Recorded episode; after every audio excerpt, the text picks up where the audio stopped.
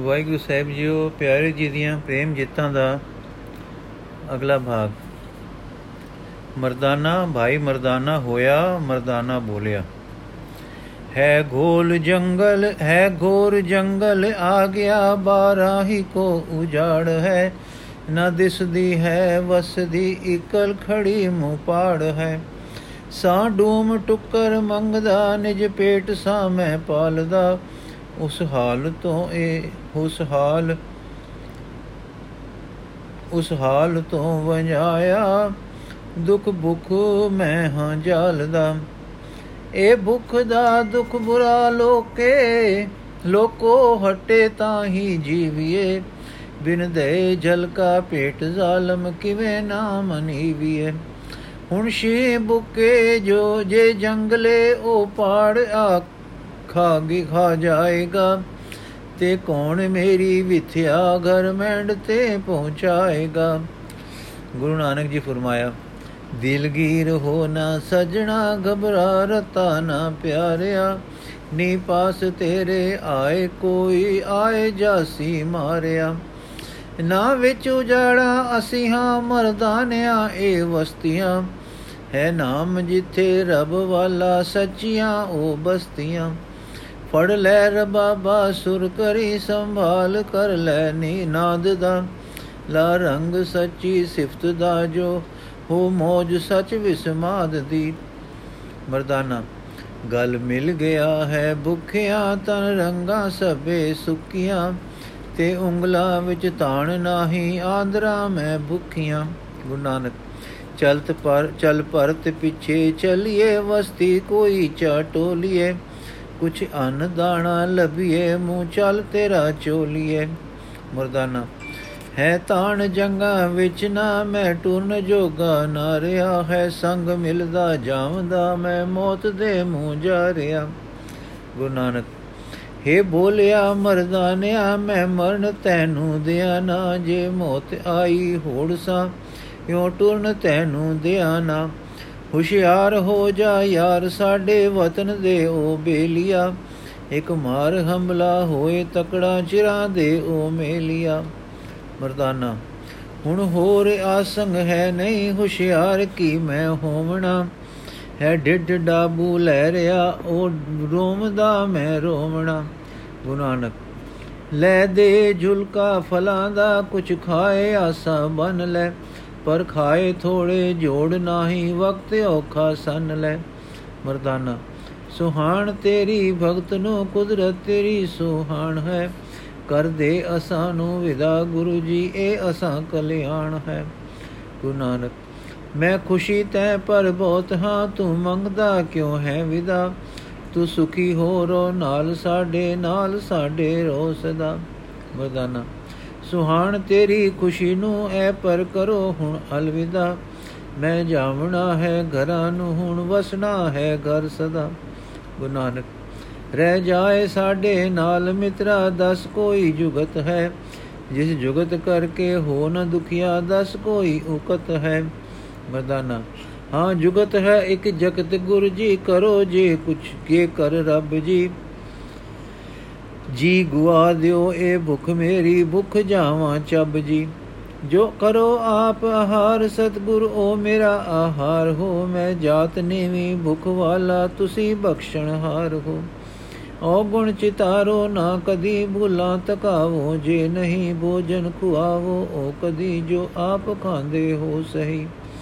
ਜਿਸ ਆਸਰੇ ਹੋ, ਆਪ ਰਹਿੰਦੇ ਬਿਨਾ ਖਾਦੇ ਰਜਿਆ ਰਜਿਆ ਉਸ ਆਸਰੇ ਕਰ ਦਿਓ ਮੈਨੂੰ ਰਹਾ, ਮੈਂ ਵੀ ਰਜਿਆ ਜਾਂ ਭੁੱਖ ਛਟਵੀ ਰਾਤ ਦੀ ਮੇਰੀ ਗੁਰੂ ਜੀ ਲੈ ਲੋ ਦੇ ਦਿਓ ਢੱਕਣ ਡਿੱਡ ਮੇਰੇ, ਸਬਰ ਮੈਨੂੰ ਦੇ ਦਿਓ।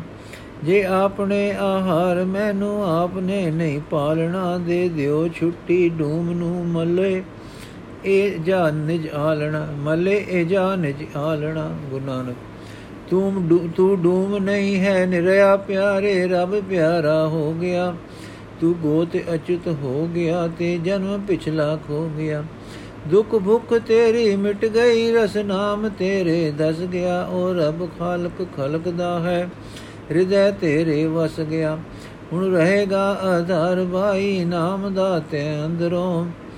ਉਹ ਮਿਲੇ ਭੋਜਨ ਅਰਸ਼ ਦਾ, ਜੋ ਆਮਦਾ ਮੈਂ ਅੰਦਰੇ। ਕਵੀ।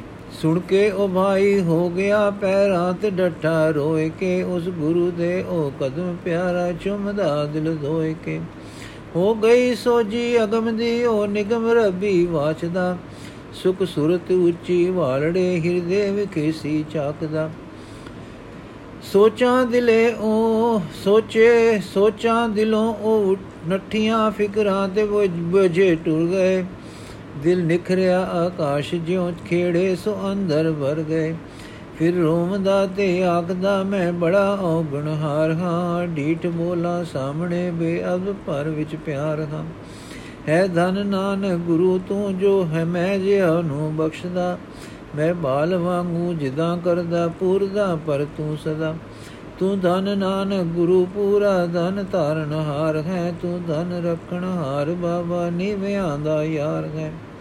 ਇਸ ਤਰ੍ਹਾਂ ਆਪਣੇ ਲੜ ਲਾਏ ਨੂੰ ਆਤਮ ਅਵਸਥਾ ਦੀ ਉਚਾਈ ਦੇ ਸਿਖਰ ਪਹੁੰਚਾ ਕੇ ਗੁਰੂ ਬਾਬਾ ਜੀ ਹੁਣ ਦੇਸ਼ ਵੱਲ ਨੂੰ ਟੁਰੇ ਸ਼ੇਖ ਬ੍ਰਹਮ। ਗੁਰੂ ਬਾਬਾ ਪਟਨ ਵਿੱਚ ਆਇਆ, ਜੰਗਲ ਡੇਰਾ ਕੀਤਾ, ਮਰਦਾਨੇ ਕੀਰਤਨ ਛੇੜਿਆ, ਕਮਾਲ ਨਾਮੇ ਸ਼ੇਖ ਬ੍ਰਹਮ ਦਾ ਮੁਰੀਦ ਜੰਗਲ ਵਿੱਚੋਂ ਲਕਣਾ ਚੁਣ ਰਿਹਾ ਸੀ। ਇਹ ਸ਼ੇਖ ਬ੍ਰਹਮ ਫਰੀਦ ਜੀ ਦੀ ਗੱਦੀ ਪਰ ਉਹਨਾਂ ਦੀ ਸੰਪਰਦਾ ਵਿੱਚੋਂ ਸੀ ਤੇ ਅੱਜ ਕੱਲ ਮਹੰਤੀ ਪਰ ਸੀ। ਮੁਰਾਦ ਨੂੰ ਕੀਰਤਨ ਦਾ ਐਸਾ ਅਸਰ ਹੋਇਆ, ਮੁਰੀਦ ਨੂੰ ਕੀਰਤਨ ਦਾ ਐਸਾ ਅਸਰ ਹੋਇਆ ਕਿ ਘਰ ਆ ਕੇ ਮੁਰਸ਼ਿਦ ਨੂੰ ਗੁਰੂ ਨਾਨਕ ਦੇਵ ਜੀ ਦੀ ਇਲਾਹੀ ਸੁਰਤ ਦੇ ਅਰਸ਼ੀ ਕੀਰਤਨ ਦੀ ਕਥਾ ਸੁਣਾਈ ਤੇ ਇੱਕ ਸ਼ਲੋਕ ਸੁਣਾਇਆ ਸੋ, ਆਪੇ ਪੱਟੀ ਕਲਮ ਆਪ ਉੱਪਰ ਲੇਖ ਵੀ ਤੂੰ ਏਕੋ ਕਹੀਏ ਨਾਨਕਾ ਦੂਜਾ ਕਾਹੇ ਕੋ? ਇਹ ਸੁਣ ਕੇ ਸ਼ੇਖ ਬ੍ਰਹਮ ਦੇ ਮਨ ਸ਼ਰਧਾ ਉਪਜੀ। ਗੁਰੂ ਜੀ ਦੇ ਦਰਸ਼ਨ ਨੂੰ ਆਇਆ, ਆ ਕੇ ਅਦਬ ਸਤਕਾਰ ਨਾਲ ਬੈਠ ਗਿਆ ਤੇ ਗੱਲਾਂ ਛਿੜ ਪਈਆਂ। ਪਹਿਲੀ ਗੱਲ ਜੋ ਸ਼ੇਖ ਜੀ ਨੇ ਪੁੱਛੀ, ਇਹ ਸੀ ਕਿ ਵਾਹਿਗੁਰੂ ਇੱਕ ਹੈ ਕਿ ਦੋ। ਹਿੰਦੂ ਆਪਣੇ ਰਾਮ ਨੂੰ ਤੇ ਮੁਸਲਮਾਨ ਆਪਣੇ ਮੁਹੰਮਦ ਨੂੰ ਮੰਨਦੇ ਹਨ। ਤੇ ਗੁਰੂ ਬਾਬੇ ਆਖਿਆ, ਇੱਕ ਵਾਹਿਗੁਰੂ ਨੂੰ ਸਿਮਰੋ। ਸ਼ੇਖ ਬ੍ਰਹਮ ਨੇ ਪੁੱਛਿਆ, ਰੱਬ ਅਕਲ ਨਾਲ ਮਿਲਦਾ ਹੈ ਕਿ ਨਹੀਂ? ਸਤਗੁਰ ਨੇ ਦੱਸਿਆ ਕਿ ਮਨ ਦੀਆਂ ਉਕਤਾਂ ਮਾਤਰਾ ਵਾਹਿਗੁਰੂ ਤੱਕ ਨਹੀਂ ਆਪਣਦੀਆਂ। ਰੱਬ ਆਪਣੇ ਆਪ ਨੂੰ ਲਖਾਉਂਦਾ ਹੈ। ਰੱਬੀ ਇਲਮ ਨਿਰੇ ਖੋਜ ਖੰਡ ਦਾ ਨਹੀਂ, ਪਰ ਵਾਹਿਗੁਰੂ ਬਖਸ਼ੇ ਗਿਆਨ ਦਾ ਹੈ। ਗੱਲ ਕੀ? ਵਾਹਿਗੁਰੂ ਸੱਚ ਕਰਨੀ ਸੰਸਾਰ ਦੀ ਰਚਨਾ, ਕਾਇਨਾਤ ਦਾ ਹਿਸਾਬ ਹੋ ਕੁਦਰਤ ਦੇ ਵੇਰਵੇ, ਕਾਦਰ ਤੇ ਕੁਦਰਤ ਦੀ ਸੰਖਿਆ, ਵਿਸਮਾਦ ਅਵਸਥਾ ਦਾ ਵੇਰਵਾ, ਅੰਤਰਮੁਖ, ਬਾਹਰਮੁਖ, ਜੁੜਨ ਦੇ ਪ੍ਰਕਰਣ, ਹਿੰਦੂ ਮੁਸਲਮਾਨਾਂ ਵਿੱਚ ਸੱਚ ਝੂਠ ਦਾ ਛਾਣ, ਇਲਮ ਦਾ ਪਰਮਾਰਥ ਨਾਲ ਤਲ, ਤਲਕ, ਭਗਤੀ ਦੇ ਪ੍ਰਕਾਰ ਸਾਰੇ ਨਿਰਣੇ ਹੋਏ। ਜਿਨ੍ਹਾਂ ਦੇ ਅਖੀਰ ਪਰ ਸ਼ੇਖ ਬ੍ਰਹਮ ਨੇ ਸਤਗੁਰ ਦੇ ਹੱਥ ਚੁੰਮੇ, ਸ਼ੀਸ਼ ਨਿਵਾਇਆ ਤੇ ਆਖਿਆ, ਨਾਨਕ, ਤੁਧ ਖੁਦਾਏ ਪਾਇਆ ਹੈ, ਔਰ ਤੁਧ ਅਰ ਖੁਦਾਏ ਵਿੱਚ ਭੇਦ ਨਹੀਂ। ਪਰ ਤੂੰ ਮਿਹਰਬਾਨ ਹੋ, ਸਾਡੀ ਖੁਦਾਏ ਨਾਲ ਰਹਿ ਆਵੇ। ਤਾਂ ਸਤਗੁਰ ਨਾਨਕ ਨੇ ਫਰੀਦੀ ਦੀ ਫਰੀਦ, ਫਕੀਰੀ ਦੀ ਕਣੀ ਜੀ ਦਾਨ ਦੀ ਸੁੱਚੀ ਹੀਰਾ ਕਣੀ ਦਾਨ ਕੀਤੀ, ਫਕੀਰ ਨੂੰ ਸੁਰਤ ਆਈ ਤੇ ਰੱਬੀ ਰੰਗ ਵਿੱਚ ਲੱਗ ਪਿਆ। ਇਸ ਤੋਂ ਬਾਅਦ ਪਟਣ ਵਿੱਚ ਕਈ ਦਿਨ ਸੰਗ ਰਿਹਾ ਤੇ ਅਨੇਕਾਂ ਪ੍ਰਕਰਣ ਛਿੜਦੇ ਰਹੇ। ਸੰਗਤਾਂ ਨਿਹਾਲ ਹੋਈਆਂ। ਪਹਿਲੇ ਦਿਨ ਦੀ ਵਾਰਤਾ ਦੀਆਂ ਨੌ ਪੌੜੀਆਂ ਤੇ ਬਾਕੀ ਦਿਨਾਂ ਦੀਆਂ ਗੱਲਾਂ ਬਾਤਾਂ ਜੋ ਉੱਥੇ ਦੋ ਸਾਧਾ, ਫਕੀਰਾਂ, ਪੰਡਤਾਂ ਲੋਕਾਂ ਵਿੱਚ ਸੱਚ ਪਰਥਾਏ ਹੋਈਆਂ। ਆਸਾ ਦੀ ਵਾਰ ਵਿੱਚ ਲਿਖੀਆਂ ਹਨ। ਇਹ ਜਿੱਤ ਇੱਕ ਵੱਡੀ ਗੱਦੀ ਦੇ ਮਾਲਕ ਤੇ ਪਾ ਕੇ ਉਸ ਨੂੰ ਰਾਹੇ ਲਾਇਆ।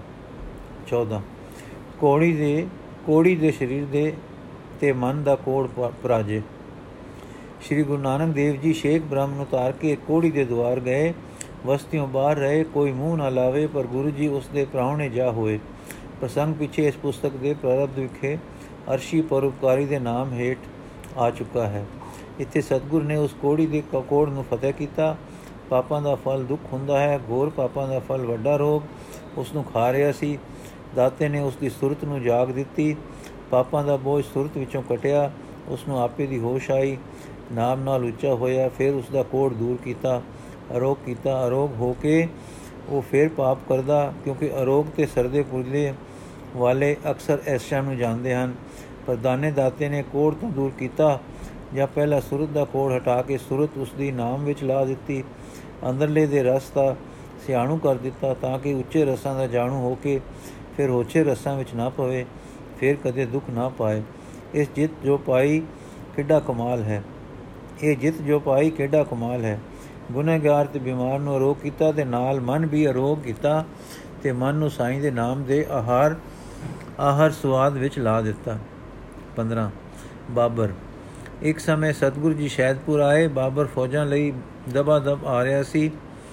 ਪ੍ਰਸੰਗ ਪਿੱਛੇ ਆ ਚੁੱਕਾ ਹੈ। ਦੇਖੋ ਇਸ ਇਸ ਪਾਤਸ਼ਾਹ ਨੇ ਪਠਾਣਾ ਦੀ ਪਾਤਸ਼ਾਹੀ ਤਬਾਹ ਕਰਕੇ ਮੁਗਲ ਰਾਜ ਸ਼ੁਰੂ ਕੀਤਾ ਸੀ। ਇਸ ਹੱਲੇ ਵਿੱਚ ਇਸ ਨੇ ਸ਼ਹਿਦਪੁਰ ਵਿੱਚ ਕਤਲਾਮ ਕੀਤਾ ਤੇ ਲੋਕ ਕੈਦ ਪਾਏ। ਗੁਰੂ ਬਾਬੇ ਨੇ ਕਿੰਨਾ ਚਿਰ ਅੱਗੇ ਬਾਬਰ ਵਾਣੀ ਦੇ ਖਿਆਲ ਕਹਿ ਛੱਡੇ ਸਨ, ਜੋ ਹੁਣ ਆ ਵਾਪਰੇ। ਬਾਬਰ ਦੇ ਦਾਸਾਂ ਨੇ ਗੁਰੂ ਬਾਬੇ ਨੂੰ ਵੀ ਵੰਗਾਰ ਵਿੱਚ ਪਾ ਲਿਆ। ਵਗਾਰ ਵਿੱਚ ਪਾ ਲਿਆ, ਪਰ ਆਪ ਅਡੋਲ ਰਹੇ ਤੇ ਮਰਦਾਨਾ ਕੀਰਤਨ ਕਰਦਾ ਰਿਹਾ। ਇਨ ਬਾਬਰ ਤੱਕ ਆਪ ਦੀ ਖਬਰ ਆਪੜੀ ਮੁਲਾਕਾਤ ਹੋਈ, ਚੇਰ, ਢੇਰ ਚਿਰ ਵਾਰਤਾਲਾਪ ਰਹੀ। ਸਤਗੁਰ ਨੇ ਬਾਬਰ ਜੇ ਜ਼ਬਰਦਸਤ ਪਰ ਐਸਾ ਅਸਰ ਪਾ ਲਿਆ, ਉਹਨਾਂ ਦੇ ਕਹਿਣ ਪਰ ਸ਼ਹਿਦਪੁਰ ਦਾ ਘੇਰਾ ਚੁੱਕਿਆ ਗਿਆ। ਤਿੰਨਾਂ ਦਿਨੋਂ ਮਗਰੋਂ ਗੁਰੂ ਜੀ ਸ਼ਹਿਦਪੁਰ ਆਏ।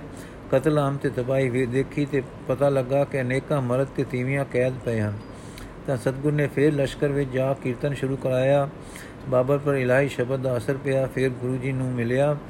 ਐਤਕੀ ਸਤਗੁਰ ਨੇ ਸਾਰੇ ਕੈਦੀ ਬਾਬਰ ਤੋਂ ਛੁਡਾਏ। ਲਿਖਿਆ ਹੈ, ਤਾਂ ਬਾਬਰ ਨੇ ਸਲਾਮ ਕੀਤਾ। ਸਗਲੇ ਬੰਦੀਵਾਨ ਪਹਿਰਾਏ ਕੇ ਛੋੜ ਦਿਏ। ਸਿਸ਼ਟੀ ਨਾਲ ਪ੍ਰੇਮ ਦੀ ਇਹ ਅਵਧੀ ਹੈ। ਆਪ ਜਦ ਜਾਣਦੇ ਸੀ ਕਿ ਬਾਬਰ ਆ ਰਿਹਾ ਹੈ, ਕਿਸੇ ਪਹਾੜ ਚੜ ਜਾਂਦੇ, ਨਾ ਬੰਦੀ ਪੈਂਦੇ, ਨਾ ਪੰਡ ਚਾਂਦੇ, ਨਾ ਚੱਕੀ ਪੀਂਦੇ, ਨਾ ਖਤਰਿਆਂ ਵਿੱਚ ਪੈਂਦੇ। ਪਰ ਆਪ ਸਗੋਂ ਸ਼ੈਦਪੁਰ ਰਹੇ। ਪਰਜਾ ਦੇ ਦੁੱਖ ਨਾਲ ਦੁੱਖ ਪਾਇਆ ਆਪਣੀ ਰੂਹਾਨੀ ਸਤਿਆ ਤੇ اخلاقی ਦਿਲੇਰੀ ਦਿਖਾਈ ਬਾਬਰ ਤੇ ਅਸਰ ਪੈਦਾ ਕੀਤਾ ਤੇ ਅਸਰ ਪਾ ਕੇ ਕੈਦੀ ਛੁਡਾਏ ਦੁਖੀ ਸੁਖੀ ਕੀਤੇ ਫਿਰ ਆਪਨੇ ਉੱਥੇ ਰਹਿ ਕੇ ਲੋਕਾਂ ਨੂੰ ਨਾਮਦਾਨ ਦੇ ਕੇ ਨਿਹਾਲ ਕੀਤਾ ਕੈਸੀ ਅਨੋਖੀ ਫਤਿਹ ਹੈ ਨੰਬਰ 16 ਮਿੱਠਾ ਮੀਆਂ ਮਿੱਠਾ ਪਸਰੂਰ ਕੇ ਹੋ ਕੇ ਕੋਟਲਾ ਮੀਆਂ ਮਿੱਠਾ ਵਿੱਚ ਆ ਆਪਣੇ ਮੀਆਂ ਮਿੱਠਾ ਫਕੀਰ ਬੜਾ ਮਾਨੀ ਸੀ ਸਤਗੁਰੂ ਜੀ ਨਾਲ ਚਰਚਾ ਕਰਨ ਆਇਆ ਤੇ ਚੇਲਿਆਂ ਨੂੰ ਕਿਹਾ ਆਇਆ ਕਿ ਦੁੱਧ ਤੋਂ ਮਲਾਈ ਵਾਂਗ ਨਿਤਾਰ ਲਵਾਂਗਾ। ਪਰ ਜਦ ਦਇਆ ਦੇ ਦਇਆ ਜਦ ਆਇਆ ਤਾਂ ਆਪ ਤੇਜਹੀਨ ਪੈ ਗਿਆ ਤੇ ਸਤਗੁਰ ਨਾਲ ਪ੍ਰਸ਼ਨੋਤਰ ਕਰਨ ਲੱਗਾ। ਇਹਨਾਂ ਪ੍ਰਸ਼ਨੋਤਰਾਂ ਵਿੱਚ ਹਾਰ ਖਾ ਗਿਆ ਤੇ ਚਰਨੀ ਲੱਗਾ, ਜੋ ਖਿਆਲ ਇਸ ਫਕੀਰ ਨੂੰ ਅਮਲੀ ਜੀਵਨ ਤੇ ਰਸ ਦੀ ਗਣੀ ਦੇ ਕਣੀ ਦੇ ਸਤਗੁਰ ਨੇ ਦਿੱਤੇ, ਸੋ ਅਸਲ ਛਲਾਈ ਨੇ ਛਲੇ ਦੇ ਸ਼ਬਦ ਵਿੱਚ ਦੱਸੇ ਹਨ, ਇੱਕ ਪ੍ਰਸਿੱਧ ਮੂੰਹ ਚੜਿਆ ਉੱਤਰ ਪ੍ਰਸ਼ਨ ਅੱਜ ਤੱਕ ਲੋਕਾਂ ਨੂੰ ਯਾਦ ਹੈ, ਜੋ ਸ੍ਰੀ ਗ੍ਰੰਥ ਸਾਹਿਬ ਵਿੱਚ ਵੀ ਜੀ ਵਿੱਚ ਨਹੀਂ ਲਿਖਿਆ। ਅਵਲ ਨਾਮ ਖੁਦਾਏ ਕਾ, ਦੂਜਾ ਨਬੀ ਰਸੂਲ। ਨਾਨਕ ਕਲਮਾ ਜੇ ਪੜੈ ਦਰਗਹਿ ਪਵੇ ਕਬੂਲ। ਗੁਰੂ ਨਾਨਕ ਜੀ ਕਿਹਾ, ਅਵਲ ਨਾਮ ਖੁਦਾਏ ਕਾ, ਦਰਗ ਦਰਵਾਨ ਰਸੂਲ। ਸੇਖਾ ਨੀਅਤ ਰਾਸ ਕਰ, ਤਾਂ ਦਰਗਹਿ ਪਵੇ ਕਬੂਲ। ਅਰਥਾਤ ਪਹਿਲੀ ਗੱਲ ਪੀਰ ਕਹਿੰਦਾ ਹੈ ਤੇ ਗੁਰੂ ਨਾਨਕ ਜੀ ਨੂੰ ਸੰਬੋਧਨ ਕਰਦਾ ਹੈ। ਦੂਜਾ ਉੱਤਰ ਗੁਰੂ ਜੀ ਦਾ ਹੈ। ਗੋਸ਼ ਦੇ ਬਾਅਦ ਮੀਆਂ ਮਿੱਠਾ ਸ਼ਰਨ ਆਇਆ। ਲਿਖਿਆ ਹੈ, ਤਬ ਸੇਠ ਸੇਖ ਮਿੱਠੇ ਆਏ ਪੈਰ ਚੁੰਮੇ। ਇਸ ਫਕੀਰ ਨੂੰ ਫਤਿਹ ਕਰਕੇ ਹਿੰਦੂਆਂ ਨੂੰ ਇੱਕ ਭਾਰੇ ਕਸ਼ਟ ਤੋਂ ਬਚਾਇਆ ਕਿਉਂਕਿ ਇਹ ਕਹਿੰਦਾ ਹੁੰਦਾ ਸੀ ਕਿ ਹਿੰਦੂ ਸਭ ਸਦਾ ਅੱਗਾਂ ਵਿੱਚ ਸੜਨਗੇ ਤੇ ਬਹਿਸ਼ਤਾਂ ਵਿੱਚ ਮੁਸਲਮਾਨ ਜਾਣਗੇ। ਨੰਬਰ 17 ਦੁਨੀ ਚੰਦ ਸਤਿਗੁਰੂ ਜੀ ਬੋਲੇ ਦੁਨੀ ਚੰਦ ਇਹ ਸੂਈ ਸਾਡੀ ਪਾਸ ਇਮਾਨਤ ਰੱਖੀ, ਅੱਗੇ ਚੱਲ ਲਵਾਂਗੇ, ਤੇਥੋਂ ਰੱਖੀ ਸਾਮ ਪਰਖੀ ਸਾਬ ਸਾਮ ਪਰਖੀ। ਦੁਨੀ ਚੰਦ ਵੋਟੀ ਪਾਸ ਜਾ ਕੇ, ਭਗਵਾਨ, ਇਹ ਸੂਈ ਸਾਂਭੀ ਸਤਗੁਰ ਸਾਨੂੰ ਦਿੱਤੀ ਹੈ ਅਮਾਨਤ ਚੱਲ ਅੱਗੇ ਦੇਣੀ, ਗੁਰੂ ਤੋਂ ਸੂਈ ਲਿੱਤੀ। ਤ੍ਰਿਮਤ ਪਤੀ ਪਿਆਰੇ, ਨਾਲ ਸਾਡੇ ਸੂਈ ਹੈ ਨਹੀਂ ਜਾਣੀ, ਦੇ ਤਾਂ ਹੀ ਰਹਿ ਜਾਸੀ ਪਿੱਛੇ ਸੂਈ ਕਿਵੇਂ ਪੁਚਾਣੀ ਦੁਨੀ ਚੰਦ, ਗੁਰੂ ਜੀ ਪਾਸ ਜਾ ਕੇ ਸੂਈ, ਨਾਲ ਨਾ ਜਾਂਦੀ ਮੇਰੇ ਅੱਗੇ ਕੀਕੁਰ ਦੇਸਾਂ ਲੋ ਅਮਾਨਤ ਆਪਣੀ ਗੁਰੂ ਜੀ, ਫੇਰ ਨਹੀਂ ਮੈਂ ਲੈਸਾਂ। ਗੁਰੂ ਜੀ ਸੂਈ, ਨਾਲ ਨਾ ਜਾਂਦੀ ਜਿਸ ਦੀ ਸਤ ਧਜ, ਤੇ ਦੁਆਰੇ ਲਟਕ ਰਹੀਆਂ ਜੋ 7 ਲੱਖ ਦੀਆਂ, ਉਹ ਕਿਕੂ ਲੈ ਜਾ ਰਹੇ।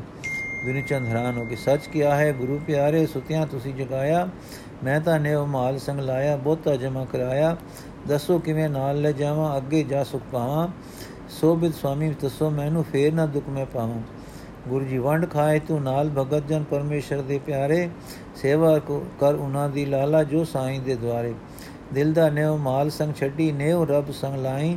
ਉਸ ਮਾਲਕ ਦੀ ਯਾਦ ਦਮੋਦਮ ਹਿਰਦੇ ਆਪ ਵਸਾਈ। ਕਵੀ ਡੈ ਚਰਨਾ ਤੇ ਡੱਠਾ ਬੇਲੀ। ਰੋ ਰੋ ਸਦਕੇ ਹੋਇਆ ਸਤਗੁਰ ਨਾਮਦਾਨ ਉਸ ਦਿੱਤਾ, ਅੰਧਕਾਰ ਉਸ ਖੋਇਆ। ਨਾਉ ਯਕੀਨ ਦੁਨੀ ਚੰਦ ਹੋਇਆ, ਨਾਉ ਦਰੀਕ ਦੁਨੀ ਚੰਦ ਹੋਇਆ, ਸਿੱਖੀ ਵਿੱਚ ਸਿੱਖ ਪੂਰਾ ਰਹੇ, ਲਾਹੌਰ ਜਪੇ ਪ੍ਰਭ ਨਾਮ ਕੀਰਤਨ ਵਜਦੇ ਤੂਰਾ। ਇੱਕ ਮਾਇਆ ਫਾਤੀ ਸੋਹਣੀ ਜਿੰਦੜੀ ਮਾਇਆ ਦੇ ਅੰਧਕਾਰ ਨੂੰ ਕੱਟ ਕੇ ਫਤਿਹ ਕੀਤੀ ਤੇ ਰੱਬ ਦੇ ਰਾਜ ਵਿੱਚ ਲਿਆ ਖੜੀ ਕੀਤੀ। ਉਸ ਦੀ ਬੇਕ ਅਰਥ ਇਕੱਠੀ ਹੋਈ ਮਾਇਆ ਸ੍ਰਿਸ਼ਟੀ ਦੇ ਲੋੜਾਂ, ਲੋੜਵੰਦਾਂ ਦੇ ਅਰਥ ਲਗਵਾ ਦਿੱਤੀ। ਧਨ ਸੋਹਣੀਆਂ ਜਿੱਤਾਂ ਵਾਲੇ ਗੁਰੂ ਨਾਨਕ, ਦੁਨੀ ਚੰਦ ਦਾ ਸਾਰਾ ਪ੍ਰਸੰਗ ਪਿੱਛੇ ਪੂਰਬਾਰਤ ਵਿੱਚ ਆ ਚੁੱਕਾ ਹੈ।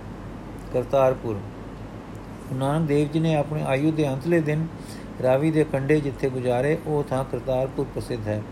ਇਸ ਥਾਂ ਇੱਕ ਕਰੋੜੀਏ ਨਾਮੇ ਬੜੇ ਅਮੀਰ ਸ਼ਰਦੇ ਪੁੱਜਦੇ ਵਾਲੇ ਨੇ ਧਰਮਸ਼ਾਲ ਬਣਵਾਈ ਸੀ। ਇੱਕ ਕਰੋੜੀਆ ਸਤਗੁਰ ਨਾਲ ਵੈਲ ਰੱਖਦਾ ਸੀ ਤੇ ਮਾਰਨ ਟੁਰਿਆ, ਪਰ ਜਦ ਕੁਝ ਦੂਰ ਗਿਆ ਤਾਂ ਉਹਨੂੰ ਦਿਸਣੋਂ ਬੰਦ ਹੋ ਗਿਆ। ਇੱਕ ਸਿੱਖ ਨੇ ਕਿਹਾ, ਵੈਰ ਭਾਵ ਦੂਰ ਕਰ ਉਹ ਨਿਰਵੈਰ ਹਨ, ਪਿਆਰ ਨਾਲ ਟੁਰ ਤੁਰ। ਜਦੋਂ ਉਹ ਸਰਦਾਧਾਰੀ ਤਾਂ ਰਾਜੀ ਹੋ ਗਿਆ ਤੇ ਫਿਰ ਚਰਨੀ ਲੱਗਾ। ਨਾਮ ਪ੍ਰਾਪਤ ਕੀਤਾ ਤੇ ਸਤਗੁਰ ਲਈ ਮੰਦਰ ਬਣਵਾ ਕੇ ਆਪ ਸੇਵਾ ਕੀਤੀ। ਇਹ ਐਸੀ ਫਤਿਹ ਸੀ ਕਿ ਜਿਸ ਨੇ ਗੁਰਸਿੱਖੀ ਦੀ ਟਕਸਾਲ ਬਣ ਦਿੱਤੀ। ਸਦਾ ਫਿਰ ਰਹੇ ਗੁਰੂ ਬਾਬੇ ਨੂੰ ਇੱਕ ਕਰੋੜੀ, ਇੱਕ ਕੇਂਦਰੀ ਟਿਕਾਣੇ ਟਿਕਾ ਕੇ ਸਤਸੰਗ ਦੀਆਂ ਲੈ ਨਹਿਰਾਂ ਵਗਾ ਦਿੱਤੀਆਂ। ਇਸ ਜਿਤਨੇ ਗੁਰਸਿੱਖੀ ਦਾ ਮੁੱਢ ਬੰਨ ਦਿੱਤਾ, ਜੋ ਕਰੋੜੀਏ ਨੇ ਕੀਤਾ ਹੈ, ਕੌਣ ਕਰ ਸਕਦਾ ਹੈ? ਜਿਸ ਨੂੰ ਗੁਰੂ ਨਾਨਕ ਨੇ ਮਾਇਆ ਦੇ ਅੰਧਕਾਰ ਤੇ ਅਹੰਕਾਰ ਤੋਂ, ਅਹੰਕਾਰ ਦੇ ਗੁਬਾਰ ਤੋਂ ਛੁਡਾਇਆ। ਉਸ ਮੁਕਤ ਪੁਰਸ਼ ਨੇ ਆਪਣੇ ਪ੍ਰੇਮ ਨਾਲ ਗੁਰੂ ਬਾਬੇ ਨੂੰ ਟਿਕਾ ਲਿਆ ਸੀ। ਤੇ ਗੁਰੂ ਬਾਬੇ ਨੇ ਕਰਤਾਰਪੁਰ ਬੱਦਾ ਜਿਸ ਨੂੰ ਮਾਤਾ ਪਿਤਾ ਰਾਏ ਬੁਲਾਰ ਦੌਲਤ ਖਾਨ ਨਾ ਟਿਕਾ ਸਕੇ। ਉਹ ਜਗਤ ਨਿਸਤਾਰਕ ਨੂੰ ਇਹ ਸਤਸੰਗ ਮੰਡਲ ਦਾ ਚਾਨਣ ਮੁਨਾਰਾ ਟਿਕਾ ਗਿਆ। ਇਸ ਪ੍ਰਬੰਧ ਪਿੱਛੇ ਪੁਸਤਕ ਵਿੱਚ ਆ ਚੁੱਕਾ ਹੈ। ਮਾਜ ਦੀ ਵਾਰ। ਗੁਰੂ ਜੀ ਨੇ ਫੇਰ ਉਦਾਸੀ ਕੀਤੀ। ਦੇਸ਼ ਵਿੱਚ ਐਤਕੀ ਅਤ ਪਰਚਾ ਪੈ ਗਿਆ ਸੀ। ਹਜ਼ਾਰਾਂ ਲੋਕ ਸਿੱਖ ਹੋ ਗਏ ਸਨ। ਜਦੋਂ ਸਤਗੁਰੂ ਜੀ ਨੂੰ ਸੂਰਤ ਇਲਾਕੇ ਵਿੱਚ ਇੱਕ ਸਰੇਵੜੇ ਨੇ ਆ ਦਰਸ਼ਨ ਦਿੱਤੇ ਤੇ ਆਪਣੀ ਦਿਗੰਬਰੀ ਤੇ ਤਿਆਗ ਦਸ਼ਾ ਦੀ ਮਹਿਮਾ ਕੀਤੀ, ਤਾਂ ਇਸ ਨਾਲ ਸਤਗੁਰ ਨੇ ਬਹੁਤ ਉੱਤਰ ਪ੍ਰਸ਼ਨ ਹੋਏ। ਫਲ ਹੋਇਆ ਕਿ ਇਸ ਰੇਵੜਾ ਸਿੱਖ ਹੋਇਆ। ਨਾਮ ਜਪੇ ਤੇ ਸਤਗੁਰ ਨਾਲ ਪਿਆਰ ਕਰੇ। ਸਤਗੁਰ ਨੇ ਜੋ ਖੰਡਨ ਇਹਨਾਂ ਦੇ ਮਤ ਦਾ ਉਸ ਵੇਲੇ ਕੀਤਾ ਹੋਰ ਕਦੇ ਕਿਸੇ ਜੈਨੀ ਨਾਲ ਵਿਚਾਰ ਹੋਈ। ਉਹ ਸਾਰੇ ਭਾਵ ਦੋ ਸ਼ਬਦਾਂ ਵਿੱਚ ਹਨ। ਕਿ ਜਾਪਦਾ ਹੈ ਕਿ ਜੋ ਉਪਦੇਸ਼ ਸਾਹਿਬ ਵਾਹਿਗੁਰੂ ਜੀ ਦੇ ਪਿਆਰ ਦਾ ਦੇ ਕੇ ਇਸ ਨੂੰ ਹਰੀ ਭਗਤੀ ਵਿੱਚ ਲਾਇਆ, ਉਹ ਸਾਰੇ ਉਪਦੇਸ਼ ਹਨ ਜੋ ਸ੍ਰੀ ਗੁਰੂ ਗ੍ਰੰਥ ਸਾਹਿਬ ਜੀ ਵਿੱਚ ਮਾਝ ਦੀ ਵਾਰ ਵਿੱਚ ਦਰਜ ਹਨ। ਰਾਕਸ਼ ਕੋਡਾ, ਦੱਖਣ ਦੇ ਜੰਗਲਾਂ ਵਿੱਚ ਇੱਕ ਆਦਮਖੋਰ ਸੱਜਰਵਾਣੇ ਦੇ ਟਿਕਾਣੇ ਸਤਗੁਰੂ ਜੀ ਪਹੁੰਚੇ, ਨਾਲ ਸ਼ੈਦੋ ਗੇਓ, ਗੇਹੋ ਤੇ ਸ਼ੀਹੋ ਸਨ। ਪੁਰਾਣੀ ਲਿਖਤ ਵਿੱਚ ਲਿਖਿਆ ਹੈ ਕਿ ਰਾਕਸ਼ ਨੇ ਸਤਗੁਰੂ ਜੀ ਨੂੰ ਗਰਮ ਕੜਾਏ ਵਿੱਚ ਸੁੱਟ ਦਿੱਤਾ ਤਾਂ ਸਤਗੁਰੂ ਜੀ ਵੀ ਸਮਾਦ ਲੀਨ ਹੋਏ ਗਏ ਕੜਾ ਠਰ ਗਿਆ। ਤਾਂ ਇਹ ਰਾਕਸ਼ ਨੂੰ ਹੋਸ਼ ਆ ਗਈ, ਚਰਨੀ ਲੱਗਾ ਸਿਓ ਨੇ ਪਾਹੁਲ ਦਿੱਤੀ।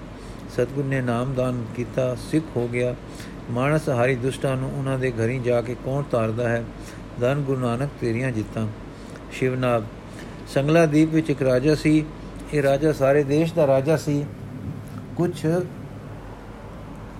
ਇਲਾਕੇ ਦਾ ਹੁਕਮਰਾਨ ਸੀ ਕਿ ਜਗੀਰਦਾਸ ਸੀ, ਪਤਾ ਨਹੀਂ। ਪਰ ਇਹ ਉਤਰੀ ਸੰਗਲਾ ਦੀਪ ਦਾ ਰਾਜਾ ਜ਼ਰੂਰ ਸੀ।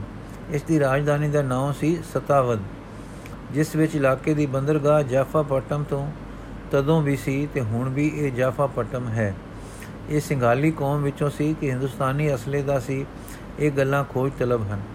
ਇਹ ਰਾਜਾ ਹਿੰਦੂ ਮਤ ਦਾ ਪੈਰੋਕਾਰ ਸੀ।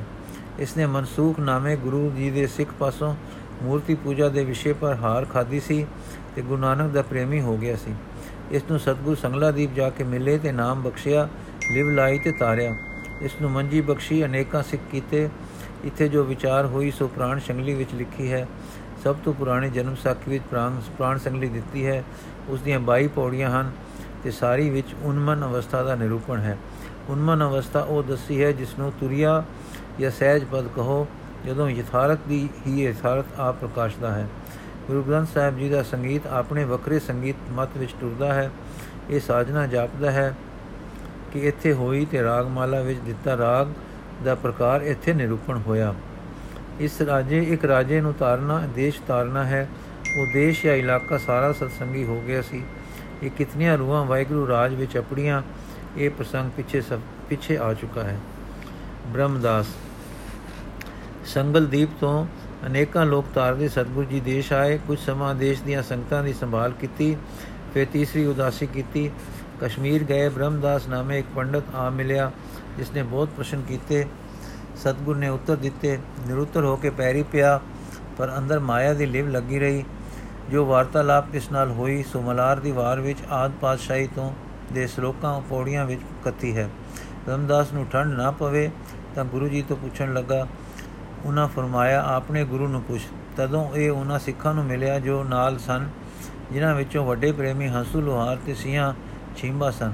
ਇਹਨਾਂ ਨੇ ਇਸ ਨੂੰ ਨਿਸ਼ਚੈ ਕਰਾਇਆ ਕਿ ਤੇਰਾ ਗੁਰੂ ਮਾਇਆ ਹੈ, ਜਿਸ ਨਾਲ ਅੰਦਰਲਾ ਹਿੱਤ ਹੈ, ਕਿਉਂਕਿ ਗੁਰੂ ਉਹ ਹੈ ਜਿਸ ਨਾਲ ਅੰਦਰਲਾ ਪਿਆਰ ਹੈ। ਸੋ ਜਗਤ ਵਿੱਚ ਕਿਸੇ ਦਾ ਗੁਰੂ ਇਸਤਰੀ ਹੈ, ਕਿਸੇ ਦਾ ਪੁੱਤਰ, ਕਿਸੇ ਦਾ ਇੱਜ਼ਤ। ਜਾਂ ਬ੍ਰਹਮਦਾਸ ਨੂੰ ਇਹ ਭੁੱਲ ਦਿਸੀ ਤਾਂ ਅੰਤਰਾਤਮੇ ਸਤਗੁਰ ਨਾਲ ਪਿਆਰ ਪੈ ਗਿਆ। ਤਦੋਂ ਤਰ ਗਿਆ। ਤਦੋਂ ਸਤਗੁਰ ਨੇ ਸੰਸਰਦਾਨ ਦੇ ਇੰਦਰ ਰੁਆਇਆ ਸ਼ਬਦ ਆਖਿਆ ਤੇ ਹੰਸੂ ਲੋਹਾਰ ਨੇ ਟਾਕਰੇ ਅੱਖਰਾਂ ਵਿੱਚ ਲਿਖ ਦਿੱਤਾ। ਇਹ ਵਿਦਿਆ ਨਾਲ ਮੂਰਖ ਹੋ ਚੁੱਕੇ ਆਦਮੀ ਨੂੰ RAM ਰਾਜ ਲਈ ਜਿੱਤ ਲੈਣਾ ਬੜਾ ਕਠਨ ਹੈ। ਪਰ ਕਿਕੂ ਗੁਰੂ ਬਾਬੇ ਨੇ ਇਹਨਾਂ ਨੂੰ ਸਰ ਕੀਤਾ। ਇਸੇ ਪੁਸਤਕ ਦੇ, ਪੁਸਤਕ ਤੇ ਵਿੱਚ ਆਏ ਪ੍ਰਸੰਗ ਵਿੱਚ ਇਹ ਸਫੁੱਟ ਹੋ ਰਿਹਾ ਹੈ। ਇੱਕ ਕਮਾਲ ਨਾਮੇ ਮੁਸਲਮਾਨ ਫਕੀਰ ਤਾਰਿਆ ਇਹ ਵੀ ਲਿਖਤ ਹੈ ਕਿ ਇੱਕ ਅਯਾਲੀ ਨੂੰ ਵੀ ਤਾਰਿਆ ਉੰਜ ਤਾਂ ਕਸ਼ਮੀਰ ਵਿੱਚ ਹਜ਼ਾਰਾਂ ਤਾਰੇ ਜਿਨ੍ਹਾਂ ਦਾ ਪ੍ਰਸੰਗ ਨਹੀਂ ਲਿਖਿਆ ਗਿਆ। ਮਟਨ ਦਾ ਚਸ਼ਮਾ ਗੁਰੂ ਬਾਬੇ ਦੇ ਸਤਸੰਗ ਦਾ ਟਿਕਾਣਾ ਹੋਣ ਕਰਕੇ ਤਦ ਤੋਂ ਮਟਨ ਸਾਹਿਬ ਕਹਿਲਾਉਂਦਾ ਹੈ। ਇੱਥੋਂ ਅੱਗੇ ਫਿਰਦੇ ਸੁਮੇਰ ਤੇ ਜਾ ਚੜੇ ਇਹ ਥਾਂ ਬਹੁਤ ਉੱਚੀ ਹੈ, ਇੱਥੇ ਸਿੱਧ ਲੋਕ ਅਰਥਾਤ ਗੋਰਖ ਮਤ ਦੇ ਜੋਗੀ ਆਪ ਨੂੰ ਮਿਲੇ। ਗੁਰੂ ਨਾਨਕ ਦਾ ਨਾਮ ਜਾਣਦੇ ਸਨ। ਅਨੇਕਾਂ ਵਾਰ ਉਹਨਾਂ ਨਾਲ ਵਿਚਾਰਾਂ ਤੇ ਚਰਚਾ ਕਰ ਚੁੱਕੇ ਸਨ। ਇਹ ਸਮਾਂ ਬਹੁਤ ਚੰਗਾ ਲੱਗਾ ਸੋ ਇੱਥੇ ਖੂਬ ਚਰਚਾ ਹੋਈ। ਇੱਥੇ ਹੀ ਚਰਚਾ ਦੇ ਸਾਰੇ ਉਪਦੇਸ਼ ਰਾਮ ਹਗਲੀ ਰਾਗ ਦੇ ਅਨੇਕ ਸ਼ਬਦਾਂ ਤੇ ਵਾਰ ਦੇ ਕਈ ਸ਼ਲੋਕਾਂ ਵਿੱਚ ਦਿੱਤੇ ਹਨ। ਇਹ ਸਿੱਧਾਂ ਪਰ ਜਿੱਤ ਪਾਉਣੀ ਬੜੀ ਫਤਿਹ ਸੀ। ਮਹਾਦੇਵ ਬੈਰਾਗੀ ਸਿੱਧ ਸਤਗੁਰਾਂ ਦਾ ਜਸ ਗਾਉਣ ਵਾਲਾ ਹੋਇਆ ਤੇ ਦਰ ਭਰਤਰ ਜੋਗੀ ਤਾਂ ਜਾਪਦਾ ਹੈ ਕਿ ਮਗਰੋਂ ਜੋਗ ਤਿਆਗ ਕੇ ਗੁਰੂ ਜੀ ਦੇ ਚਰਨਾਂ ਨਾਲ ਸਦਾ ਰਿਹਾ। ਸਵਈਏ ਮਹੱਲੇ ਪਹਿਲੇ ਕੇ ਵਿੱਚ ਦੋਹਾਂ ਦਾ ਪਤਾ ਦਿੱਤਾ ਹੈ। ਮੱਕੇ ਦੀ ਗੋਸ਼ਟ। ਚੌਥੀ ਉਦਾਸੀ ਪੰਚਮ ਵੱਲ ਹੋਈ। ਗੁਰੂ ਜੀ ਮੱਕੇ ਨੂੰ ਗਏ। ਪੁਰਾਣੀ ਸਾਖੀ ਵਿੱਚ ਰਸਤੇ ਦਾ ਹਾਲ ਨਹੀਂ ਤੇ ਨਾ ਹੀ ਭਾਈ ਗੁਰਦਾਸ ਜੀ ਨੇ ਰਸਤੇ ਦਾ ਹਾਲ ਦਿੱਤਾ ਹੈ, ਪਰ ਭਾਈ ਸਾਹਿਬ ਜੀ ਨੇ ਦੱਸਿਆ ਹੈ ਕਿ ਮੱਕੇ ਤੋਂ ਆਪ ਬਗਦਾਦ ਆਏ, ਸੋ ਸਾਖੀਆਂ ਦੇ ਸੋਚਣ ਤੋਂ ਮਾਲੂਮ ਹੁੰਦਾ ਹੈ ਕਿ ਜਾਂਦੀ ਵੇਰ ਸਤਗੁਰੂ ਜੀ ਸਮੁੰਦਰ ਦੇ ਰਸਤੇ ਗਏ ਹਨ ਤੇ ਆਉਂਦੀ ਵੇਰ ਖੁਸ਼ਕੀ ਰਸਤੇ ਬਗਦਾਦ ਪਹੁੰਚੇ ਤੇ ਉੱਥੋਂ ਦੇਸ਼ ਆਏ। ਪਿੱਛੇ ਸਫੇ, ਪਿੱਛੇ ਦਿੱਤੀ ਸਾਖੀ ਤੇ ਗੋਸ਼ਟ ਤੋਂ ਸਪਸ਼ਟ ਹੈ ਕਿ ਤਸਬ ਨਾਲ ਭਰੀ ਕੌਮ ਦੇ ਕੇਂਦਰੀ ਥਾਂ ਤੇ ਜਾ ਕੇ ਨਾ ਕੇਵਲ ਨਾ ਮੁਸਲਿਮ ਹੋ ਕੇ ਆਪਣੀ ਜਾਨ ਬਚਾ ਲੈਣੀ, ਸਗੋਂ ਉੱਥੇ ਗੋਸ਼ਟ ਕਰਕੇ ਫਤਿਹ ਪਾਉਣੀ, ਰੂਹਾਨੀ ਤਾਕਤ ਦੱਸ ਕੇ ਉਹਨਾਂ ਨੂੰ ਜਿਤਨਾ ਤੇ ਉਹਨਾਂ ਨੂੰ ਸੁਲਹ ਕੁਲ ਤੇ ਪਿਆਰ ਦਾ ਉਪਦੇਸ਼ ਦੇ ਕੇ ਇੱਜ਼ਤ ਪਾਉਣੀ ਇੱਕ ਸਿਰ ਜਿੱਤਾਂ ਦਾ ਜਿੱਤ ਹੈ, ਸਿਰ ਜਿੱਤਾਂ ਦੇ ਜਿੱਤ ਹੈ। ਵਲੀ ਕੰਧਾਰੀ, ਐਸਾ ਜਾਪਦਾ ਹੈ ਕਿ ਮੱਕੇ ਮਦੀਨੇ ਤੋਂ ਫਿਰਦੇ ਰੂਮ ਈਰਾਨ ਤੁਰਕਿਸਤਾਨ ਅਫਗਾਨਿਸਤਾਨ ਤੇ ਅਨੇਕ ਥਾਈਂ ਠਹਿਰਦੇ, ਉਪਦੇਸ਼ ਕਰਦੇ, ਜਗਤ ਤਰਦੇ, ਆਪ ਪੁਰਮ ਆਏ, ਇਥੋਂ ਪਸ਼ੌਰ ਨੂੰ ਸ਼ਹਿਰੇ ਹੁੰਦੇ, ਹਸਨ ਅਬਦਾਲ ਆਏ, ਜਿੱਥੇ ਟਿੱਲੇ ਪਰ ਇੱਕ ਫਕੀਰ ਤਪ ਕਰਦਾ ਸੀ ਤੇ ਪਾਣੀ ਦੇ ਚਸ਼ਮੇ ਪਰ ਕਬਜ਼ਾ ਰੱਖਦਾ ਸੀ। ਗੁਰੂ ਜੀ ਨੇ ਇੱਕ ਪਿੱਪਲ ਹੇਠ ਡੇਰਾ ਲਾਇਆ, ਲੋਕੀ ਝੁਕ ਪਏ, ਮਰਦਾਨਾ ਪਾਣੀ ਲੈਣ ਗਿਆ। ਵਲੀ ਕੰਦਾਰੀ ਨੇ ਪਾਣੀ ਦੇਣੋਂ ਮਰਦਾਨੇ ਨੂੰ ਹੋੜਿਆ ਤੇ ਕਿਹਾ, ਜੇ ਤੇਰਾ ਗੁਰੂ ਹੈ ਤਾਂ ਪਾਣੀ ਰੱਬ ਤੋਂ ਮੰਗ ਲਵੇ। ਗੁਰੂ ਜੀ ਨੇ ਜਿੱਥੇ ਬੈਠੇ ਸੀ ਉੱਥੋਂ ਪੱਥਰ ਹਟਾਇਆ, ਪਾਣੀ ਨਿਕਲ ਆਇਆ ਤੇ ਵਲੀ ਦਾ ਚਸ਼ਮਾ ਸੁੱਕ ਗਿਆ। ਤਦ ਉਸਨੇ ਟਿੱਲੇ ਉਤੋਂ ਭਾਰੀ ਪੱਥਰ ਰੇੜ ਦਿੱਤਾ ਜੋ ਗੁਰੂ ਜੀ ਨੇ ਹੱਥ ਨਾਲ ਰੋਕ ਲਿਆ। ਇਹ ਪੱਥਰ ਹੈ ਤੇ ਇਸ ਦੇ ਪੰਜੇ ਦਾ ਇਸ ਤੇ ਪੰਜੇ ਦਾ ਨਿਸ਼ਾਨ ਹੈ। ਦਸਿੰਦਾ ਹੈ ਕਿ ਮੁਸਲਮਾਨਾਂ ਆਪਣੇ ਜ਼ੋਰ ਵੇਲੇ ਕਈ ਵੇਰ ਨਿਸ਼ਾਨ ਉਕਰਿਆ ਹੈ। ਨਵੇਂ-ਨਵੇਂ ਪ੍ਰਬੰਧਕਾਂ ਨੇ ਇਮਾਰਤ ਦੇ ਸ਼ੌਕ ਵਿੱਚ ਇਸ ਚਟਾਨ ਨੂੰ ਉਤੋਂ ਕੱਟ ਦਿੱਤਾ ਹੈ ਤੇ ਪਹਾੜ ਦੀ ਲਗਾਤਾਰਤਾ ਪੰਜੇ ਤੱਕ ਨਹੀਂ ਰਹੀ। ਪੀਪਲ ਵੀ ਨਹੀਂ ਹੈ। ਹੁਣ ਹੇਠਾਂ ਇੱਕ ਸ਼ਿਲਾ ਮਾਤਰ ਦੇ ਦਰਸ਼ਨ ਹੁੰਦੇ ਹਨ। ਵਲੀ ਕੰਧਾਰੀ ਗੁਰੂ ਜੀ ਦੀ ਸ਼ਕਤੀ ਵੇਖ ਕੇ ਆਇਆ, ਆਪ ਨਾਲ ਗੋਸ਼ਟ ਕੀਤੀ। ਇਸ ਨੂੰ ਸਤਗੁਰ ਦੇ ਨੇ ਮਨ ਦਾ ਮਾਨ ਫਕੀਰਾਂ ਲਈ ਪਰਦਾ ਦੱਸ ਕੇ ਜਿੱਤਿਆ ਤੇ ਸਿੱਖ ਕੀਤਾ। ਵਲੀ ਦਾ ਮਜ਼ਾਰ ਟਿੱਲੇ ਪਰ ਹੈ। ਵਲੀ ਕੰਧਾਰੀ ਦੀ ਉੱਤਰੀ ਪੱਛਮੀ ਪੰਜਾਬ ਵਿੱਚ ਭਾਰੀ ਤਾਕਤ ਸੀ। ਇਹ ਬੜਾ ਤਕੜਾ ਸ਼ਰਈ ਮੁਸਲਮਾਨ ਤੇ ਜੁਹਦ ਕਰਨ ਵਾਲਾ ਸੀ। ਉਸ ਦਾ ਮਾਨ ਰੱਖ ਹਰ ਕੇ ਤਸਬ ਹਟਾ ਕੇ ਇੱਕ ਨਜ਼ਰ ਦ੍ਰਿਸ਼ਟੀ ਨਾਲ ਵਰਤਣਾ ਸਿਖਾਇਆ। ਸਾਰਾ ਇਲਾਕਾ ਸੁਖੀ ਕਰ ਦਿੱਤਾ ਧੰਨ ਗੁਰੂ ਨਾਨਕ। ਜੋ ਸਾਖੀ ਅਸੀਂ ਸ਼ਹਿਦਪੁਰ ਦੀ ਪਿੱਛੇ ਦੇ ਆਏ ਹਾਂ, ਉਹ ਕਈ ਇਤਿਹਾਸਕ ਇਸ ਵੇਲੇ ਹੋਈ ਦੱਸਦੇ ਹਨ, ਕਿਉਂਕਿ ਤਾਰੀਖਾਂ ਮੇਲ ਇਸ ਉਦਾਸੀ ਪਰ ਖਾਂਦੀਆਂ ਹਨ। ਸੋ ਠੀਕ ਹੀ ਹੋ ਜਾਪਦਾ ਹੈ ਸ਼ਹਿਦਪੁਰ ਦੀ ਕਤਲ ਇਸ, ਜਿਸ ਵਿੱਚ ਫਰਿਸ਼ਤੇ ਮੁਹਰਤ ਮੁਹਰਖ ਦੇ ਹਿਸਾਬ 30000 ਆਦਮੀ ਕਤਲ ਹੋਏ ਦਸਿੰਦੇ ਹਨ। ਪਿੱਛੇ ਅਸੀਂ ਪੰਨਾ, ਪਿੱਛੇ ਅਸੀਂ ਦੇ ਪਿੱਛੇ ਅਸੀਂ ਦੇ ਆਏ ਹਾਂ। ਨੰਬਰ 5 ਸਿੱਧ ਮੰਡਲੀ ਪਰ ਜਿੱਤ। ਹੁਣ ਜੀ, ਹੁਣ ਫੇਰ ਕਰਤਾਰਪੁਰ ਆਏ, ਫਕੀਰੀ ਲਿਬਾਸ ਉਤਾਰ ਦਿੱਤਾ ਤੇ ਸਿਸ਼ਟੀ ਤਾਰਨ ਲੱਗੇ। ਆਪ ਦੀ ਅਵਸਥਾ ਵੀ ਹੁਣ ਚੋਖੀ ਹੋ ਗਈ ਸੀ। ਜਿਸ ਸਮੇਂ ਸਤਿਗੁਰੂ ਜੀ ਹੋਏ ਹਨ, ਪੰਜਾਬ ਵਿੱਚ ਵਿਸ਼ੇਸ਼ ਕਰਕੇ ਤੇ ਪੂਰਬ ਵਿੱਚ ਵੀ ਗੋਰਖ ਦਾ ਯੋਗ ਮਤ ਬਹੁਤ ਪ੍ਰਧਾਨ ਸੀ। ਮੁਸਲਮਾਨਾਂ ਵਿੱਚੋਂ ਵੀ ਅਨੇਕ ਲੋਕ ਚੇਟਕਾਂ ਦੇ ਮਾਰੇ ਜੋਗੀ ਬਣ ਜਾਂਦੇ ਸੀ। ਪਰ ਇਹ ਜੋਗ ਮਾਰਗ ਪਤੰਜਲ ਦੀ ਰਾਜ ਜੋਗ ਸਾਧਨਾ ਤੇ ਨਹੀਂ ਸੀ। ਇਹ ਵਿਸ਼ੇਸ਼ ਕਰਕੇ ਹਟ ਜੋਗ ਦੇ ਤਾਂਤਰਿਕ ਮਤ ਦਾ ਸੀ। ਜੋਗੀ ਸਮਾਧੀ ਲਈ ਸ਼ਰਾਬਾਂ ਪੀ, ਵੀ ਪੀਂਦੇ ਸਨ। ਇਹਨਾਂ ਲੋਕਾਂ ਨਾਲ ਸਤਿਗੁਰੂ ਜੀ ਦੀਆਂ ਬਹੁਤ ਵੇਰ ਗੋਸ਼ਟਾਂ ਹੋਈਆਂ। ਇਹਨਾਂ ਨੇ ਅਤਿਅੰਤ ਵੇਰੀ ਸਤਿਗੁਰੂ ਨੂੰ ਚੇਲਾ ਬਣਾਉਣ ਦਾ ਯਤਨ ਕੀਤਾ, ਪਰ ਉਹਨਾਂ ਦੇ ਰੱਬੀ ਸੱਚ ਅੱਗੇ ਝੁਕ ਜਾਂਦੇ ਰਹੇ। ਇਹਨਾਂ ਨਾਲ ਗੋਸ਼ਟਾਂ ਪਰ ਅਨੇਕਾਂ ਸ਼ਬਦ ਸ੍ਰੀ ਗੁਰੂ ਗ੍ਰੰਥ ਸਾਹਿਬ ਜੀ ਵਿੱਚ ਹਨ। ਸਭ ਤੋਂ ਵੱਡੇ ਮੁਬਾਇਸੇ ਨੂੰ ਸ੍ਰੀ ਸਤਿਗੁਰੂ ਜੀ ਨੇ ਸਿੱਧ ਗੋਸ਼ਟ ਵਿੱਚ ਲਿਖਿਆ ਹੈ ਜਿਸ ਵਿੱਚ ਉੱਤਰ ਪ੍ਰਸ਼ਨ ਹਨ। ਸਿੱਧ ਗੋਸ਼ਟ ਵਿੱਚ ਸਤਿਗੁਰਾਂ ਨੇ ਜੋਗੀਆਂ ਦੇ ਤਾਂਤਰਿਕ ਅਕੀਦੇ ਦੇ ਤੇ ਤਪ ਖੰਡਨ ਕੀਤੇ ਹਨ ਤੇ ਉੱਚਾ ਸੁੱਚਾ ਸਿਖਲੀ, ਇਖਲਾਕੀ ਜੀਵਨ ਸਿਖਾਇਆ ਹੈ ਤੇ ਗ੍ਰਸਥ ਮਾਰਗ ਵਿੱਚ ਰਹਿ ਕੇ ਨਾਮ ਦੇ ਪ੍ਰੇਮ ਨਾਲ ਮੁਕਤੀ ਦੱਸੀ ਹੈ। ਨਿਚੋੜ ਇਹ ਹੈ ਕਿ ਜੈਸੇ ਜਲ ਮੈਂ ਕਮਲ ਨਿਰਾਲਮ ਮੁਰਗਾ ਇਹ ਨਿਸ਼ਾਨੇ ਸੁਰਤ ਸ਼ਬਦ ਭਵ ਸਾਗਰ ਤਰੀਏ ਨਾਨਕ ਨਾਮ ਵਖਾਣੇ। ਸਿੱਧਾ ਨਾਲ ਚਰਚਾ ਤੇ ਜਿੱਤ ਦਾ ਹਾਲ ਇੱਕ ਮੇਮ ਨੇ ਆਪਣੀ ਕਿਤਾਬ ਵਿੱਚ ਦਿੱਤਾ ਹੈ, ਜਿਸ ਦੇ ਅਖੀਰ ਵਿੱਚ ਉਹ ਲਿਖਦੀ ਹੈ ਕਿ ਸਿੱਧ ਕਰਾਮਾਤਾ ਨਾਲ ਸ੍ਰੀ ਗੁਰੂ ਨਾਨਕ ਦੇਵ ਜੀ ਨੂੰ ਨਾ ਡਰਾ ਸਕੇ, ਕਿਉਂਕਿ ਗੁਰੂ ਨਾਨਕ ਸੱਚੇ ਫਿਲਾਸਫਰ ਸਨ, ਜੋ ਪਵਿੱਤਰ ਏਕਤਾ ਤੇ ਧਰਮ ਮੰਡਲ ਵਿੱਚ ਦੋਏ ਦੀ ਰਾਏ, ਦੂਏ ਦੀ ਰਾਏ ਤੇ ਨੁਕਤਾ ਖਿਆਲ ਨੂੰ ਸਰਾਹਣਾ ਤੇ ਸਹੋਦਰਤਾ ਸਿਖਲਾਉਂਦੇ ਸੇ, ਇਹ ਪ੍ਰਸੰਗ ਪਿੱਛੇ ਅਸੀਂ ਦੇ ਆਏ ਹਾਂ। ਇਹ ਜਿੱਤ ਜੋਗੀਆਂ ਸਿੱਧਾਂ ਪਰ ਐਸੀ ਸੀ ਕਿ ਉਹਨਾਂ ਦੇ ਲੋਕਾਂ ਦੇ ਦਿਲਾਂ ਪਰ ਕਬਜ਼ੇ ਦਾ ਦੀਵਾ ਲਗਭਗ ਸਦਾ ਲਈ ਪੰਜਾਬ ਵਿੱਚੋਂ ਇਨਾ ਮਦਮ ਪਿਆ ਕਿ ਮਾਨੋ ਗੁੱਲ ਹੀ ਹੋ ਗਿਆ। ਅਚਲ ਵਟਾਲੇ ਹਰਦੁਆਰ। ਅਚਲ ਵਟਾਲੇ ਤੋਂ ਗੁਰੂ ਜੀ ਮੁਲਤਾਨ ਗਏ, ਪੀਰ ਸਾਰੇ ਸੜ ਉੱਠੇ। ਇੱਕ ਨਨਕਾ, ਇੱਕ ਨਕਾ ਨਕ ਕਟੋਰਾ ਦੁੱਧ ਦਾ ਗਲਿਆ ਕਿ हे ਗੁਰੂ, ਮੁਲਤਾਨ ਤੱਕ ਅੱਗੇ ਪੀਰਾ ਨਾਲ ਪੂਰ ਹੈ, ਤੁਸੀਂ ਕਿੱਥੇ ਕਿੱਥੇ ਸਮਾਓਗੇ? ਗੁਰੂ ਜੀ ਨੇ ਇੱਕ ਚੰਬੇਲੀ ਦਾ ਫੁੱਲ ਉੱਤੇ ਧਰ ਦਿੱਤਾ। ਆਪ ਇੱਥੇ ਕੁਝ ਰਹੇ, ਸਤਨਾਮ ਦਾ ਛਤਰ ਜੁਲਾਇਆ। ਸੱਚ ਦਾ ਪ੍ਰਚਾਰ ਕੀਤਾ ਖੇਚਰ ਕਿਸੇ ਨੂੰ ਨਹੀਂ ਹੋਈ। ਫਿਰ ਕਰਤਾਰਪੁਰ ਆਏ। 11 ਸਤਗੁਰੂ ਜੀ ਹਰਦੁਆਰ ਮੇਲੇ ਪਰ ਪੁੱਜੇ। ਇੱਥੇ ਲੋਕ ਸੂਰਜ ਨੂੰ ਪਾਣੀ ਦਿੰਦੇ ਸਨ। ਆਪ ਆਪਣੇ ਪਿੰਡ ਵੱਲ ਮੂੰਹ ਕਰਕੇ ਪਾਣੀ ਦੇਣ ਲੱਗ ਪਏ। ਲੋਕਾਂ ਪੁੱਛਿਆ, ਕੀ ਕਰਦੇ ਹੋ? ਕਹਿਣ ਲੱਗੇ, ਆਪਣੇ ਪਿੰਡ ਖੇਤਾਂ ਨੂੰ ਪਾਣੀ ਦਿੰਦੇ ਹਾਂ। ਲੋਕੀ ਹੱਸ ਪਏ। ਤਦ ਗੁਰੂ ਜੀ ਵੀ ਹੱਸ ਪਏ ਕਿ ਮੇਰੇ ਪਿੰਡ ਪਾਣੀ ਨਹੀਂ ਅਪੜਦਾ, ਤਾਂ ਸਾਡਾ ਸੂਰਜ ਨੂੰ ਕਿਵੇਂ ਅਪੜਦਾ ਹੈ? ਬਸ ਲੋਕੀ ਆਪ ਵੱਲ ਧਿਆਨ ਲਾ ਉਮੜੇ। ਗੁਰੂ ਜੀ ਨੇ ਸਤਨਾਮ ਦੇ ਕੇ ਅਨੇਕਾਂ ਤਾਰੇ। ਮਖਦੂਮ ਬਹਾਉਦੀਨ।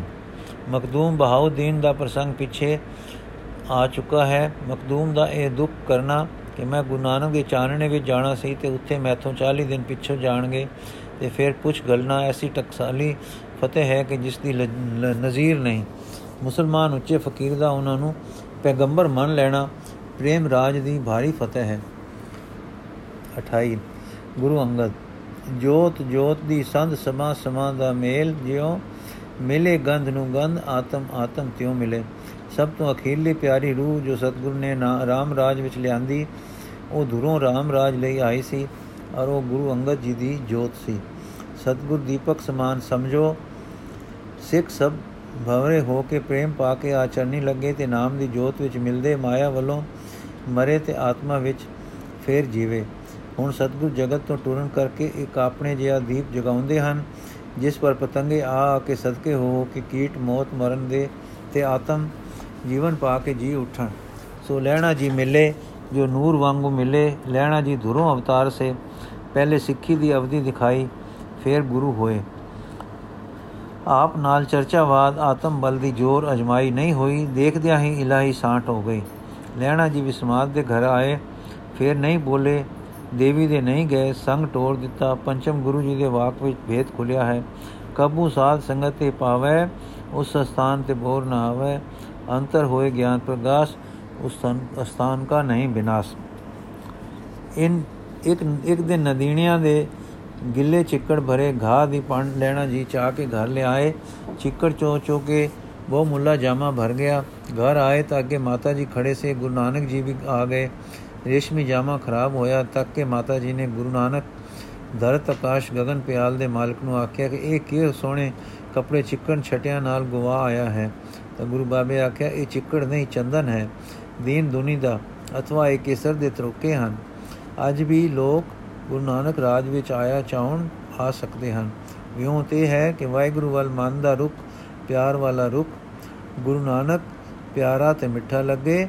ਗੁਰਬਾਣੀ ਦਾ ਪਾਠ, ਵਿਚਾਰ ਤੇ ਕੀਰਤਨ, ਨਾਮ ਦਾ ਅਭਿਆਸ, ਦੁੱਖ ਨਾ ਦੇਈ ਕਿਸੇ ਜੀਪਤ ਸਿਉ ਘਰ ਜਾਓ ਅਤੇ ਸਰਬਤ ਦਾ ਭਲਾ ਚਿਤਵਨ ਤੇ ਕਰਨ, ਕਿਰਤ ਵਿਰਤ ਕਰਕੇ ਧਰਮ ਦੀ ਹੱਥੋਂ ਵੰਡ ਕੇ, ਹਾਂ ਜੀ ਅਬੈ ਨਿਰੰਜਨ ਪਰਮਪਦ ਤਾਕਾ ਭਿਕਕ ਹੋਏ, ਐਸੇ ਭਿੱਕਾ ਨਾਲ ਵੰਡ ਕੇ ਖਾਣਾ, ਮਨ ਆਪਣੇ ਨਾਲ ਸੱਚੇ ਤੇ ਸੁੱਚੇ ਹੋਣਾ, ਮਨ ਨੂੰ ਵਾਚਣਾ, ਮਨ ਨੂੰ ਨਥਣਾ, ਵਸ ਰੱਖਣਾ। ਸ੍ਰੀ ਗੁਰੂ ਗ੍ਰੰਥ ਸਾਹਿਬ ਜੀ ਦਾ ਵਿਚਾਰ ਤੇ ਸਮਝ ਕੇ ਫਹਿਮ ਕੇ ਪਾਠ ਕਰਨਾ, ਮਨ ਨੂੰ ਸ੍ਰੀ ਗੁਰੂ ਗ੍ਰੰਥ ਸਾਹਿਬ ਜੀ ਦੀ ਸ਼ਬਦ ਟਕਸਾਲ ਵਿੱਚ ਡਾਲਣਾ ਤੇ ਦਸਵੇਂ ਦਾਨਜਾਮੇ ਗੁਰੂ ਨਾਨਕ ਦੇ ਦਸੇ ਸਾਈ ਨਾਲ ਇੱਕ ਜੋਤ ਰਹਿ ਕੇ ਖਾਲਸਾ ਜੀਵਨ ਬਸਰ ਕਰਨ ਦਾ ਪ੍ਰਯਤਨ। ਵਾਹਿਗੁਰੂ ਜੀ ਕਾ ਖਾਲਸਾ, ਵਾਹਿਗੁਰੂ ਜੀ ਕੀ ਫਤਿਹ।